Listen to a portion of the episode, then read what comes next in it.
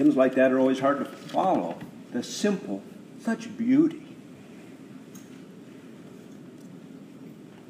What deep truth. I am the Lord's, and He is mine.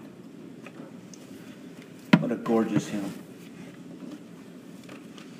It's a, I might comment, most of the people heard who was speaking. That's why they're not here this morning. Ah. No, I, all, all kidding aside, what a glorious thing that so many have gone out. Many for work of the Lord. What a glorious thing to see the young people out and growing, seeking to have fellowship one with another. That's why we gather together, not to build an edifice here. We do come together to worship and to glory in the one who has bought us. But we also come together to exhort one another, build one another up, and go out and reach the lost. Uh, before I start the message, I would mention that the, the open air preaching team last night had the paint board down at Balboa Pier. And there was a family of four who came to know Christ. One of our dear sisters from the Buena Park meeting started a conversation with them. Um, and then one of the other sisters who was fluent in Spanish ended up taking it over. And we have a family of four who uh, entered the race last night, are now in the Savior. Not only do they know God, but they are, as it says in Galatians 4, known of God. Um, I'm going to speak this morning and this evening, Lord willing, on uh, word pictures. You know, the scripture is full of uh, historical references, but it's much more than history. God speaks to us and He paints these rich pictures that transcend just the recording of the actual event. You know, prophecy to the to the Gentile mind, the Greek mind, the Western mind is prediction and fulfillment. You, you say something's going to happen and then it happens. To to us, that's prophecy. To the Hebrew mind, they go much beyond that. They look at patterns. And they see in these patterns, again, the immutability of God, that He is unchanging. And they can take this pattern and see that though some of the details may change, the very heart and nature of God is that that's how He's going to deal with mankind in the future. And these things speak in great beauty of how God deals with mankind. So I'm going to cover two different messages, one this morning and again another one tonight. You know, I've, I don't know I've said it from the platform, but I've said it to many of you before, and of course that won't stop me from repeating it. Uh, but there are essentially are two messages the world does not want to receive, and we'll divide the world into two. Uh, the first one, the unsaved world, the world that's not headed towards heaven. The message that by and large they do not want to receive is that they have a need for a Savior. Now, the others that, in the world that don't want to receive the message, they're saved and they are headed towards heaven. They don't want to receive the message that disobedience is costly. Uh, both messages are essential, but if they only grasp one, of course, they must have a Savior because all the works in the world are worthless if they depart this life without a Savior. So tonight, uh, this morning, we'll speak to the first issue. Tonight, Lord willing, we'll speak to the second. Let's turn to 2 Samuel chapter 9. And while you're doing that, I'll remind you that the Apostle Paul said in Romans 15 4, for whatever was written in earlier times was written for our instruction, so that through the perseverance and encouragement of the Scripture we might have hope. Today, there's many churches that don't spend much time in the Old Testament, and if you ask them why, they say, well, it's old. But, you know, as I've said before, the Old Testament is in the New Testament revealed, and the New Testament is in the Old Testament concealed. We read both because they give us understanding and help us to interpret. And, you know, the Apostle Paul said on the, the beach there at Miletus, when he talked to the elders from Ephesus, said, I'm innocent of the blood of all men because I've taught the whole counsel of God. And before I start reading from 2 Samuel chapter 9, I'm going to read one verse uh, from 2 Samuel chapter 4. And it'll introduce us to the person about whom we're going to talk this morning and see this picture. The background King Saul is the, the king over Israel. And he started very well, but, well, he finished terribly. As a matter of fact, the day before this event that we're going to read about right now, God had stopped speaking to him, and he actually went to a witch and was seeking to call up the prophet Samuel from the grave. And God did send the prophet Samuel, and he said, he castigated Saul for his disobedience. And he told him, Tomorrow you, you and your son will be with me here in paradise. You know, I had somebody ask me a couple weeks ago, Do you think Saul's going to be in heaven? Well, I'm not sure, but what, according to what Samuel said, it sounds like it. Tomorrow you'll be with me in paradise. That's maybe, again, another support for that, what's often hurled as an insult, but that is very true. Once saved, always saved. Not, I wouldn't be dogmatic about it, but because of his disobedience, Saul is going to die. And we're going to read about uh, that day. 2 Samuel 4, verse 4. Now, Jonathan, Saul's son, had a son crippled in his feet. And he was five years old when the report of Saul and Jonathan came from Jezreel. And his nurse took him up and fled. And it happened that in her hurry to flee, he fell and became lame. And his name was Mephibosheth. Jonathan was the crown prince. The, the right of succession was supposed to be the scepter would pass from Saul to Jonathan. And we're going to read a little bit more about that and see a picture that on the surface doesn't seem to make sense. Yet it speaks to love and sacrifice and bending to the will of God. Going to 2 Samuel chapter 9. starting with verse 1.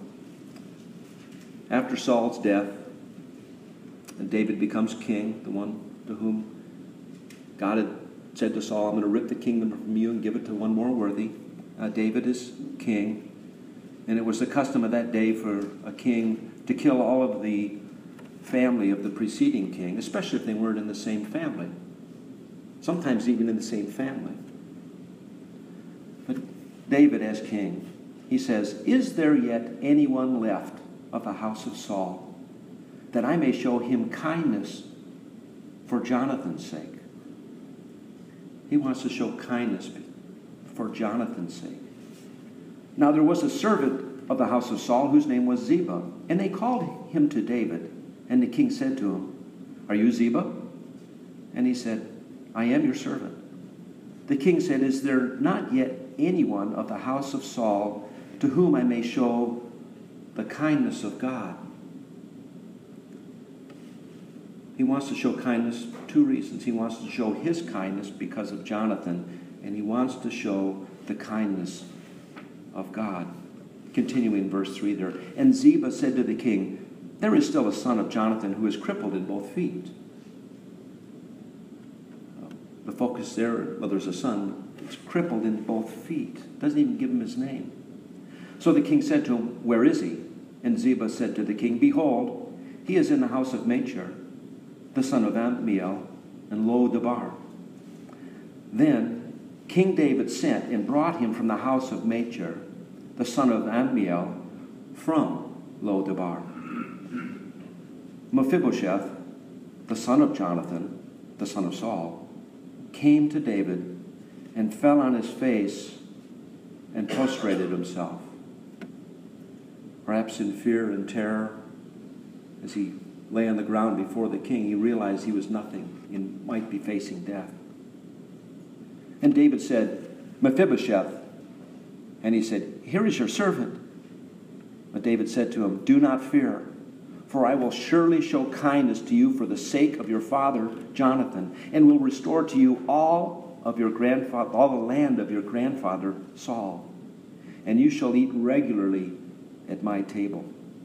Again, he prostrated himself and said, What is your servant that you should regard a dead dog like me? The king doesn't answer him. The text continues Then the king called Saul's servant Ziba and said to him, All that belong to your to Saul and to all his house I have given to your master's grandson. You and your sons and your servants shall cultivate the land for him. And you shall bring in the produce so that your master's grandson may have food. Nevertheless, Mephibosheth, your master's grandson, shall eat at my table regularly. Now Ziba had fifteen sons and twenty servants. Then Ziba said to the king, According to all that my lord the king commands his servant, so your servant will do. So Mephibosheth ate at David's table as one of the king's sons. Mephibosheth had a son whose name was Micah, and all who lived in the house of Ziba were servants to Mephibosheth. So Mephibosheth lived in Jerusalem, for he ate at the king's table regularly. Now he was lame in both feet. You know, that's a, that's a nice story and comforting for the kindness that was shown. If we know a little more of the background, it becomes puzzling. Although David had great respect, you might even say love, for Saul, Saul considered David to be his arch enemy. Why would he do that? Well, we know that as a young shepherd boy, when the armies of Israel were arrayed against the armies of the Philistines, and that giant Goliath stood out and taunted the king, the army, and mocked the living God, David, as a young shepherd boy, slew that giant with a sling and a stone. And that day, the armies of the Israelites, who had been terrified, marched forth and subdued, decimated the army of the Philistines. And in the celebration, the women sang a song. Saul has killed his thousands. But they followed up with, but David has killed his tens of thousands. That enraged Saul and it inflamed in him a jealousy which it seems to have driven him mad. He spent most of the rest of his life pursuing David to kill the one who was a faithful servant to him. But when David becomes king, he doesn't use his power to in an evil fashion. Rather, as Paul would warn us in Romans, he uses good to overcome evil. There's more background to this yet. If you go to the left in your Bible, back to 1 Samuel chapter 20, we'll read a little bit about the relationship between David and Jonathan. You see, Jonathan, as a crown prince, he knew the kingdom was going to pass to David. And he was okay with that, defying human logic. He loved David. And he was willing for the kingdom to go to David because not only did he love David, but his heart was in tune with the will of God. While Jonathan was alive, he was the crown prince. He had great power. He actually is seeking to protect David he doesn't think his father's going to injure him, but he says, I'll find out and then I'll let you know. Well, he, he finds out that his father is mad enough not only to kill David, but even to make an attempt on his life. So he goes to warn him. But here in, in 1 Samuel chapter 20, we're going to read verses 14 to 17 and then jump to 42. Again, just to get a picture of this, what sets a, a background for this marvelous display of kindness that David made towards Mephibosheth. 1 Samuel chapter 20, verse 14, Jonathan speaking to David. He says, looking forward to when he knows David will be king, If I am still alive, will you not show me the loving kindness of the Lord, that I may not die? He's pleading for his own life. But he goes on, You shall not cut off your loving kindness from my house forever, not even when the Lord cuts off every one of the enemies of David from the face of the earth. So Jonathan made a covenant with the house of David, saying, May the Lord require it at the hands of David's enemies. Essentially saying, if you, if you ever um, renege on this covenant, may the Lord empower your enemies to call you to judgment. Jonathan made David vow again because of his love for him, because he loved him as he loved his own life. Jumping down to verse 42. Jonathan, again the crown prince, sends David off with a blessing. Jonathan said to David, Go in safety, inasmuch as we have sworn to each other in the name of the Lord, saying, The Lord will be between me and you, and between my descendants and your descendants forever. Then he rose and departed, while Jonathan went into the city. You know, it's ironic here. Jonathan has become a mediator between Saul and David. Certainly not with the permission of Saul. We see that there is a love between David and Jonathan, and they cement the love in a statement of, of this covenant between their households. The passage we read in uh, 2 Samuel chapter 9, David is remembering this covenant that he made in 1 Samuel 20, verse 15. And this sets the stage for his behavior as he seeks to bless Mephibosheth. One theologian says, you know, David as monarch suggests to us God on his throne in heaven. Certainly, David showing kindness to the family of his arch enemy foreshadows God's dealing with us in grace toward us as sinners. Well, I said this was about patterns. We're going to look at some patterns and the attributes of the one to whom David showed this extraordinary kindness paints a really good picture of us as sinners. Mephibosheth. Who would name her son Mephibosheth? And it's not just how it sounds to us. If you know what it means, a shameful thing. Literally, shame out of mouth. But the Lord led him to name him Mephibosheth. And he certainly is a picture of us. We're, we're as one unclean. You know, Isaiah 64 6 says, We're like a leaf that's been dried up, and our sins are like the wind that, that picks us up and blows us away. Now, that verse does go on to say we're as one unclean. That's a picture of leprosy. Leprosy is really a, the, the perfect a picture of sin itself. You know, most lepers don't die of leprosy itself, they die of secondary causes. Leprosy is a, a, an insidious disease that slowly removes the ability of the body to feel pain. And so most lepers will gash themselves open or burn themselves or step on something. They don't realize that they'll, they'll bleed out or a secondary infection will take over. And isn't that really the picture of sin? If we start to dabble in a sin, our conscience is pricked. We're in agony and pain over it. But as we continue on, we become numb to the feeling and we just don't realize the damage that's being done to us. Jeremiah says, The heart is desperately wicked, deceitful, beyond all repair. Who can know it? Well, fortunately, God can repair it, and He certainly knows it. Well, let's look at Mephibosheth. You know, he, he came from royal lineage. And we're of royal lineage originally. We were, we were made in the image of God. Mephibosheth enjoyed living in the royal household. Well, Adam and Eve certainly enjoyed living in the presence of the king. They walked in the still of the, the cool of the day with, with, with God. Mephibosheth suffered a fall in her haste to protect him and to protect her own life from those she thought would come to kill him. Mephibosheth falls. And of course, we're told in Genesis 3 that mankind has fallen. Mephibosheth was crippled by this fall. We were crippled by the fall in the garden. We're told that sin came into being through Adam. Through man's sin and death came to all mankind. Romans 5:12.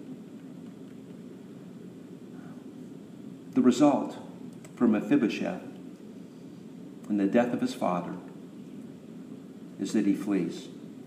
He's hiding and he's distant from the king. Adam and Eve hid in the garden, seeing that now they were naked, parts of their body were not presentable. They grabbed fig leaves to cover it up, and that probably adequately protected the visual view of what they were trying to hide. But God, seeing that, says that's not good enough. Can you imagine the horror of seeing the first death?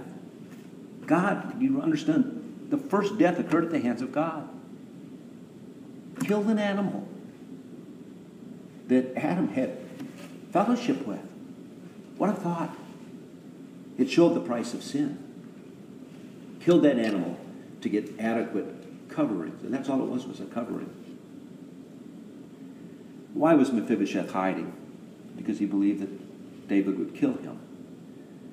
Adam and Eve hid from God because they were ashamed and embarrassed. And today we often hide from God because we think he hates us. there's this picture the world has of, of God in heaven, an angry God waiting to smack them down. Mephibosheth was living with a family that was not his own, and we're living in a world that is not our own.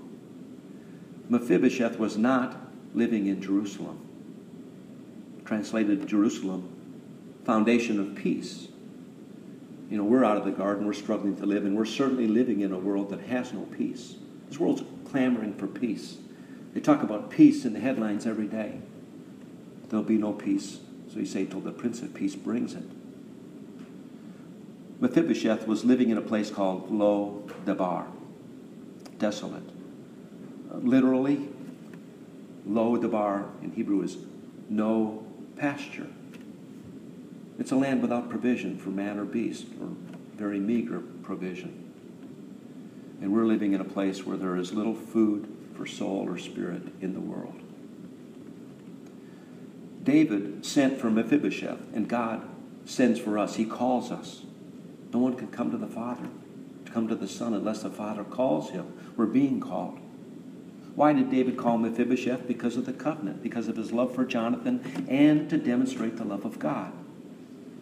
God calls us because of his great love for his Son, and to show it's a kindness of God which leads us to repentance, and to give us as a gift a possession unto his Son. David didn't call Mephibosheth because he had any value. He was lame. He couldn't lead troops in the battle. He couldn't tend a vineyard or a garden. He had no intrinsic value. There's no good in us. I've already talked a little bit about Isaiah 64 6. there's none good but God.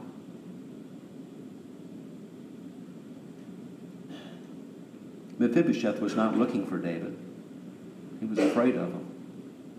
And by and large, we're not looking for God. Again, we, again, we have to be called. We don't even have righteous acts to present ourselves to God. But if we did, we we even know that it's not by any righteous act that I have done, but by the mercy of God I'm saved. No, David brought Mephibosheth to himself by David's provision. And God has provided for us a way. Mephibosheth was lame, unable to go to God, and we're unable to go to God except he draws us to him. Well, what happened? Well, when Mephibosheth got to David, David blessed him, and God wants to bless us. That's the promise. What was the blessing? Well, instead of living in the place of no pasture, of desolation, he's now living in Jerusalem. Again, the foundation of peace. We get to live where God is with the Prince of Peace. Mephibosheth now eats at the king's table as a son. And we get to eat in his presence with the Son as adopted children. As many as received him, to them gave you power to become children of God, John tells us. If we develop a sight picture of Mephibosheth sitting at the king's table, where are his lame feet? They're under the covering, under the table, unseen. Our sins are more than just covered, they're gone as far as east is from west. Utterly destroyed, washed away by the blood of the Lamb. David provided ministers to take care of all that Mephibosheth has, and we're blessed forever. And He's even given us angels as ministering spirits. Well, again, all this has been a pleasant story, and it's got a happy ending. We could all go away uplifted, right? Peter says, if anybody speaks, let him speak the oracles of God. Paul said, preach the word in season and out of season. Convince, rebuke, exhort with all long suffering and teaching. Again, as Paul had said to the elders at Ephesus, I'm innocent of the blood of all men because I've taught the full counsel of God. We need to make sure we take out of the message the ramifications, the blessing and the cursing. Reminded there's a story of a, an American Indian went into a distant city and went to a church service, and the, the preacher got up on the platform, and uh, I, perhaps due to lack of preparation or lack of spirituality, there wasn't much meat there. Oh, he did a lot of shouting, and he pounded the pulpit but there wasn't anything of any spiritual matter to the message. Afterwards, somebody asked this Indian, who was a devout Christian, What'd you think of the message? And he thought a moment, and with six words, he summed it up Big wind, big thunder, no rain. Nothing that brings forth life. Well, the Word of God is what brings forth life, right? That's what he tells us in Isaiah 55. Like the rain and so I send upon the valleys and hills, bring forth its abundant seed for the sower, grain for the We don't want to miss what it has to say to us or what the ramifications are. Today, the quote unquote evangelical church wants to make people feel good. And sometimes they withhold the difficult parts of the message. You know, I like there's a, those of you that know me will understand why I chose this example here, this illustration. Ray Comfort has a little um, thing he, he talks about the importance of how you deliver a message and how it's received. And it goes this way. He says, You board an airliner and you walk in the door and you go back towards your seat. And as you're getting ready to sit down in this beautiful, luxurious seat that a marvel of comfort, you realize there's a flight crew member standing next to you holding out this object. Says, Here, take this, put it on. What's that? What's a parachute? What do I need that for? Oh, trust me, you, your flight will be a lot more enjoyable. You'll enjoy the flight if you put this on. I'll enjoy it more with yes. Oh, okay. So thinking the flight crew knows what they're talking about, he puts it on. But the problem is, as you know, many of you know, I fall out of planes on a regular basis. A, parachute is not an item of comfort apparel. You don't wear it for comfort, especially if you're going to sit down. So this gentleman tries to sit down in the seat, but this parachute is making him very uncomfortable, and he's squirming, trying to get into the seat that he knows should be very comforting. But it's more than just his physical discomfort. All of a sudden, he becomes aware that everybody in the plane is looking at him and laughing at him, even mocking him, because they're not wearing parachutes. He finally throws it to the ground, slinks into the seat, and says, They liked him.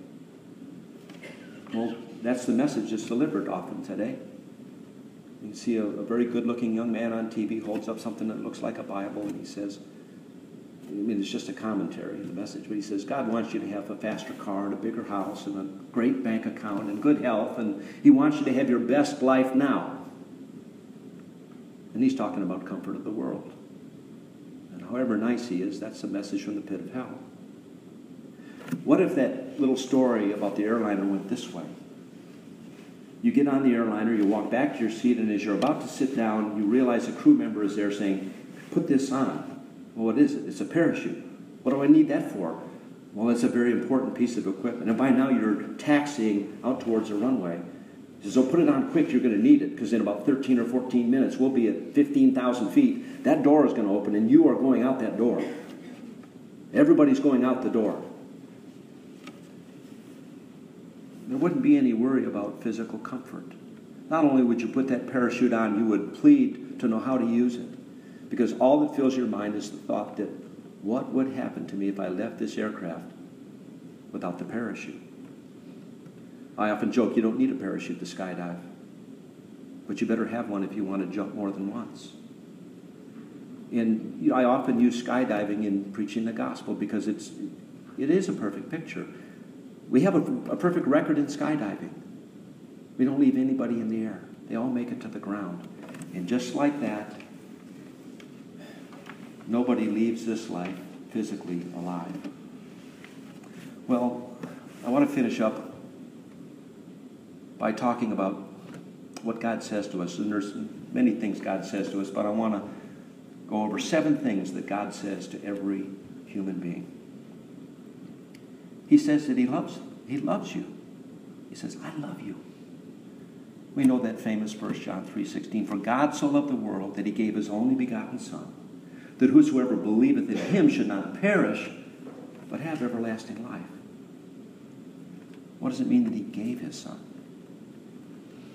Well, Romans 5 8. But God demonstrates his own love toward us in that while we were yet sinners, Christ died for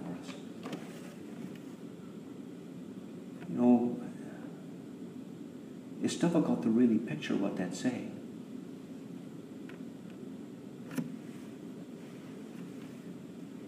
He didn't die for us because we were lovable. He died for us when we were the enemy. It's really quite incredible. You tell you about somebody who gave his life in battle. Time for the many club. Not what God did. It'd be more like this young man, Mike, running outside and falling on a grenade. Save the life of the man who threw it. That's love. It's beyond our ability to comprehend. But that's what he says I love you. The second thing he says is, I know everything about you. There's nothing hidden. In Ezekiel 11, verse 5, he says, This is what the Lord says. That is what you are thinking, house of Israel. And I know the thoughts that arise in your mind. Two more verses, it would be frightening if they weren't from the God of all love. For the word of God is living and active and sharper than any two edged sword and piercing as far as the division of soul and spirit, of both joints and marrow, and able to judge the thoughts and intentions of the heart. And there is no creature hidden from his sight, but all things are open and laid bare to the eyes of him with whom we have to do. Hebrews 4 12 and 13. Third thing God says is, You have an appointment with me. You are going out that door. He hath appointed a day in which he will judge the world in righteousness by that man whom he hath ordained. Acts 17.31. Of course, Hebrews 9.27, our brother mentioned it this morning. And as it is appointed unto men once to die, but after this, the judgment. Going back to 2 Samuel, the 14th chapter, the 14th verse starts with a frightening statement. For we will surely die and are like water spilled on the ground which cannot be gathered up again. This isn't like a video game. There's no reset button. You don't get to do it over again. Well, we're going to take that verse and that thought, and we're going to go to the fourth thing that God says and pick right up where it left off. The fourth thing God says is, you know, in spite of your appointment with death, you can be with me forever. Well, if 2 Samuel 14 14 starts out with, For we will surely die and are like water spilled on the ground, which cannot be gathered up again, it goes on with this glorious statement. Yet God does not take away life, but plans ways so that the banished one will not be cast out from him. What a glorious thought. Deserving to be banished, yet you don't have to be cast out. For God sent not his Son into the world to condemn the world, but that the world through him might be saved. John 3.17. Jesus, in John 5.24, Truly, truly, I say unto you, if you hear my words and believe him who sent me, you'll have everlasting life. Will not come into judgment, but have already passed from death unto life. Well, the next thing that God says to us almost seems like it's contradicting what was just said. But God says this Your sins will cause me to cast you into the lake of fire forever. And if anyone's name was not found written in the book of life, he was thrown into the lake of fire. Revelation chapter 20, verse 15. The great white throne judgment. Jesus gave warning in Luke 12, verse 5. He says, But I warn you whom to fear. Fear the one who, after he has killed, has authority to cast into hell. Yes, I tell you, fear him. Parallel verses found over in uh, Matthew 10, verse 28. Do not fear those who kill the body, but are unable to kill the soul, but rather fear him who is able to destroy both soul and body in hell. Why can he cast somebody into hell? Well, all souls belong to him. Ezekiel 18.4. Behold, all souls are mine, the soul of the Father and the soul of the Son. All souls are mine. The soul that sins, that soul must die. I often speak on how God is an accountant and He's a perfect accountant. He knows where everything is hidden, as we've already read. But as a perfect accountant, every account is going to be settled perfectly. Romans 6:23 says for the wages of sin is death. Those wages are going to be paid out. We've all sinned. We all deserve death. But we're going to take that verse and that thought and carry it to the sixth thing that God says and develop that further. Because God says to each of us, you know, there's only one payment required for your sin. And there's only one payment for your sin that I will accept. If Romans 6:23 starts off with that frightening truth, for the wages of sin is death, it finishes with, but the free gift of God is eternal life through Christ Jesus our Lord. Free gift. What is a free gift? Well, it's, it's not free to the one who's giving it, is it? Otherwise, it wouldn't be much of a gift. No, this one cost the blood of the Lamb of God. Hebrews 9.22 tells us, without the shedding of blood, there is no forgiveness. 1 John 1 7 tells us, who in the blood of Jesus Christ, his Son, cleanses us from all sin. When he looks on Jesus and sees that his blood is paid for my sin, as a perfect accountant and a perfectly honest accountant, he won't accept a second payment. We're told, He who has the Son has life. He who hath not the Son does not have the life. 1 John 5 12. What is the life? Jesus tells us that too. John 14 6. I am the way and the truth and the life. No one comes to the Father but by me. Pretty narrow. The seventh thing God says to everybody here on the face of the earth is this. He says, if you confess to me that you're a sinner and accept my Son as your Savior, trust in his completed work, you will have forgiveness and you will have eternal life. Again, going back to that verse I quoted from Jesus in John 5 24.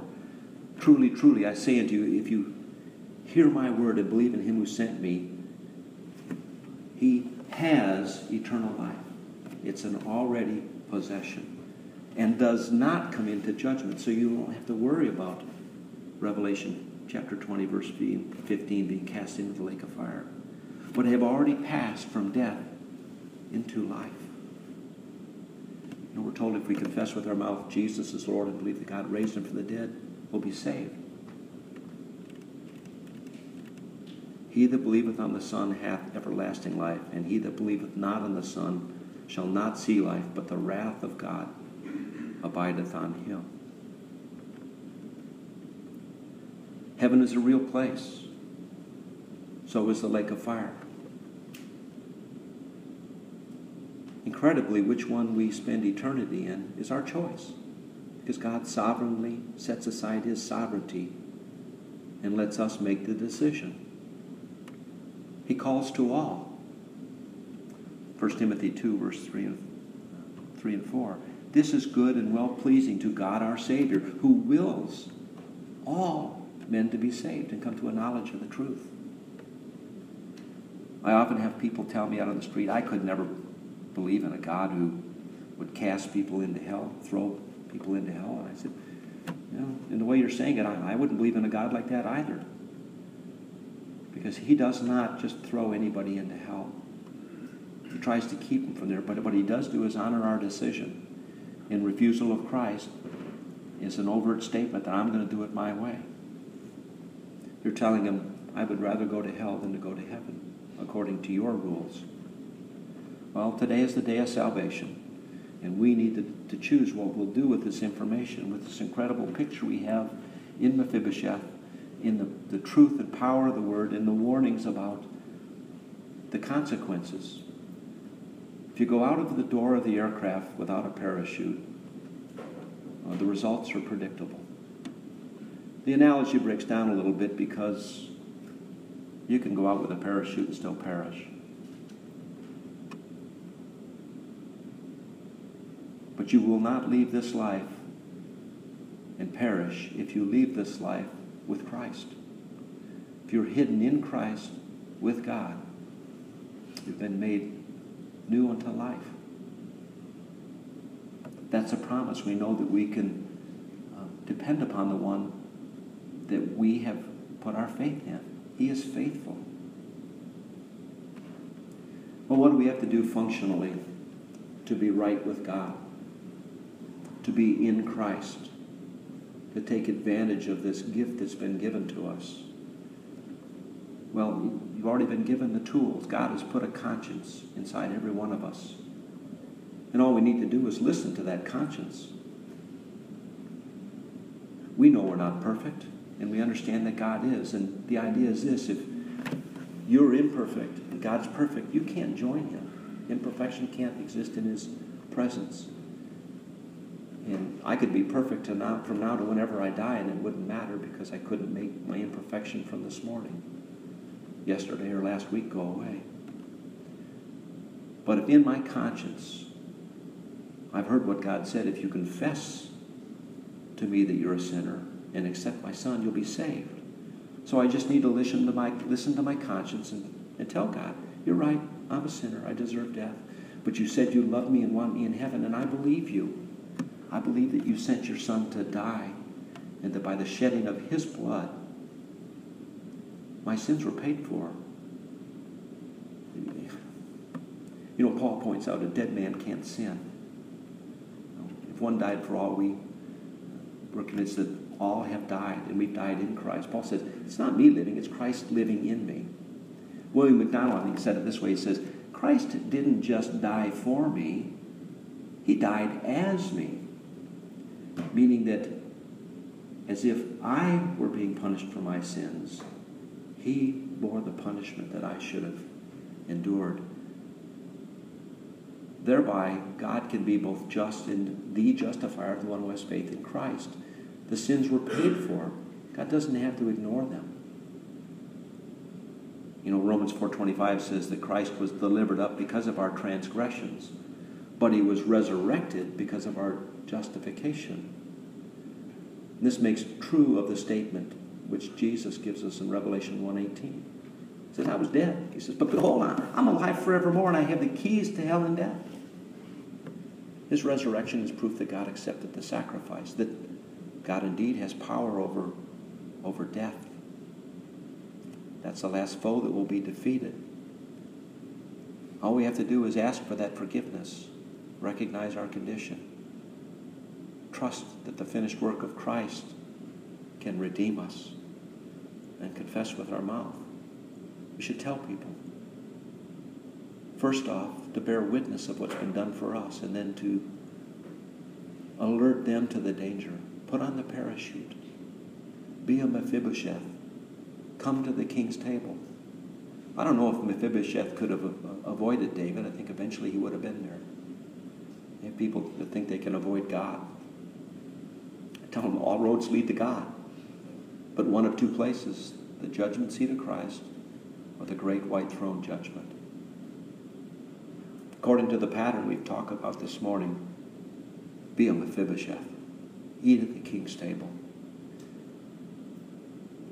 If there's anybody here, anybody listening to this, who does not know what's going to happen to you when you die, it's not safe for you to go out that door. It's not safe for you to die. Let's talk. You need to make sure that you're in Christ, that you're a Mephibosheth eating at the king's table. Heavenly Father, we thank you for these rich word pictures and patterns which you've provided for us that we might more fully understand you. It's still beyond our ability to grasp. Uh, again, what manner of love is this that you've bestowed upon us that we should become your sons?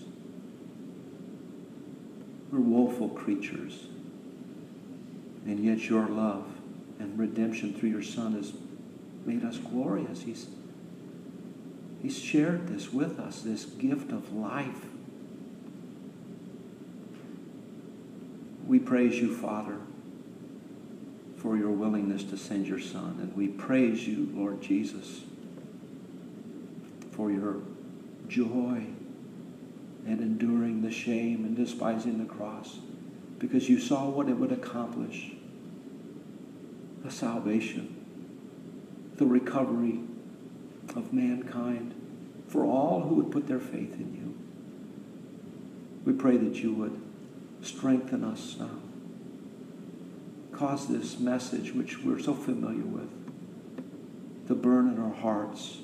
Give us open doors to share it with others, to share the good news, to look towards eternity and labor while it is yet day, that many more might come to know you as Savior, that many more might come to know true life, that many more might eat at your table, that many more might become children of the living God. We praise you. We thank you. In the name of Jesus, our Savior.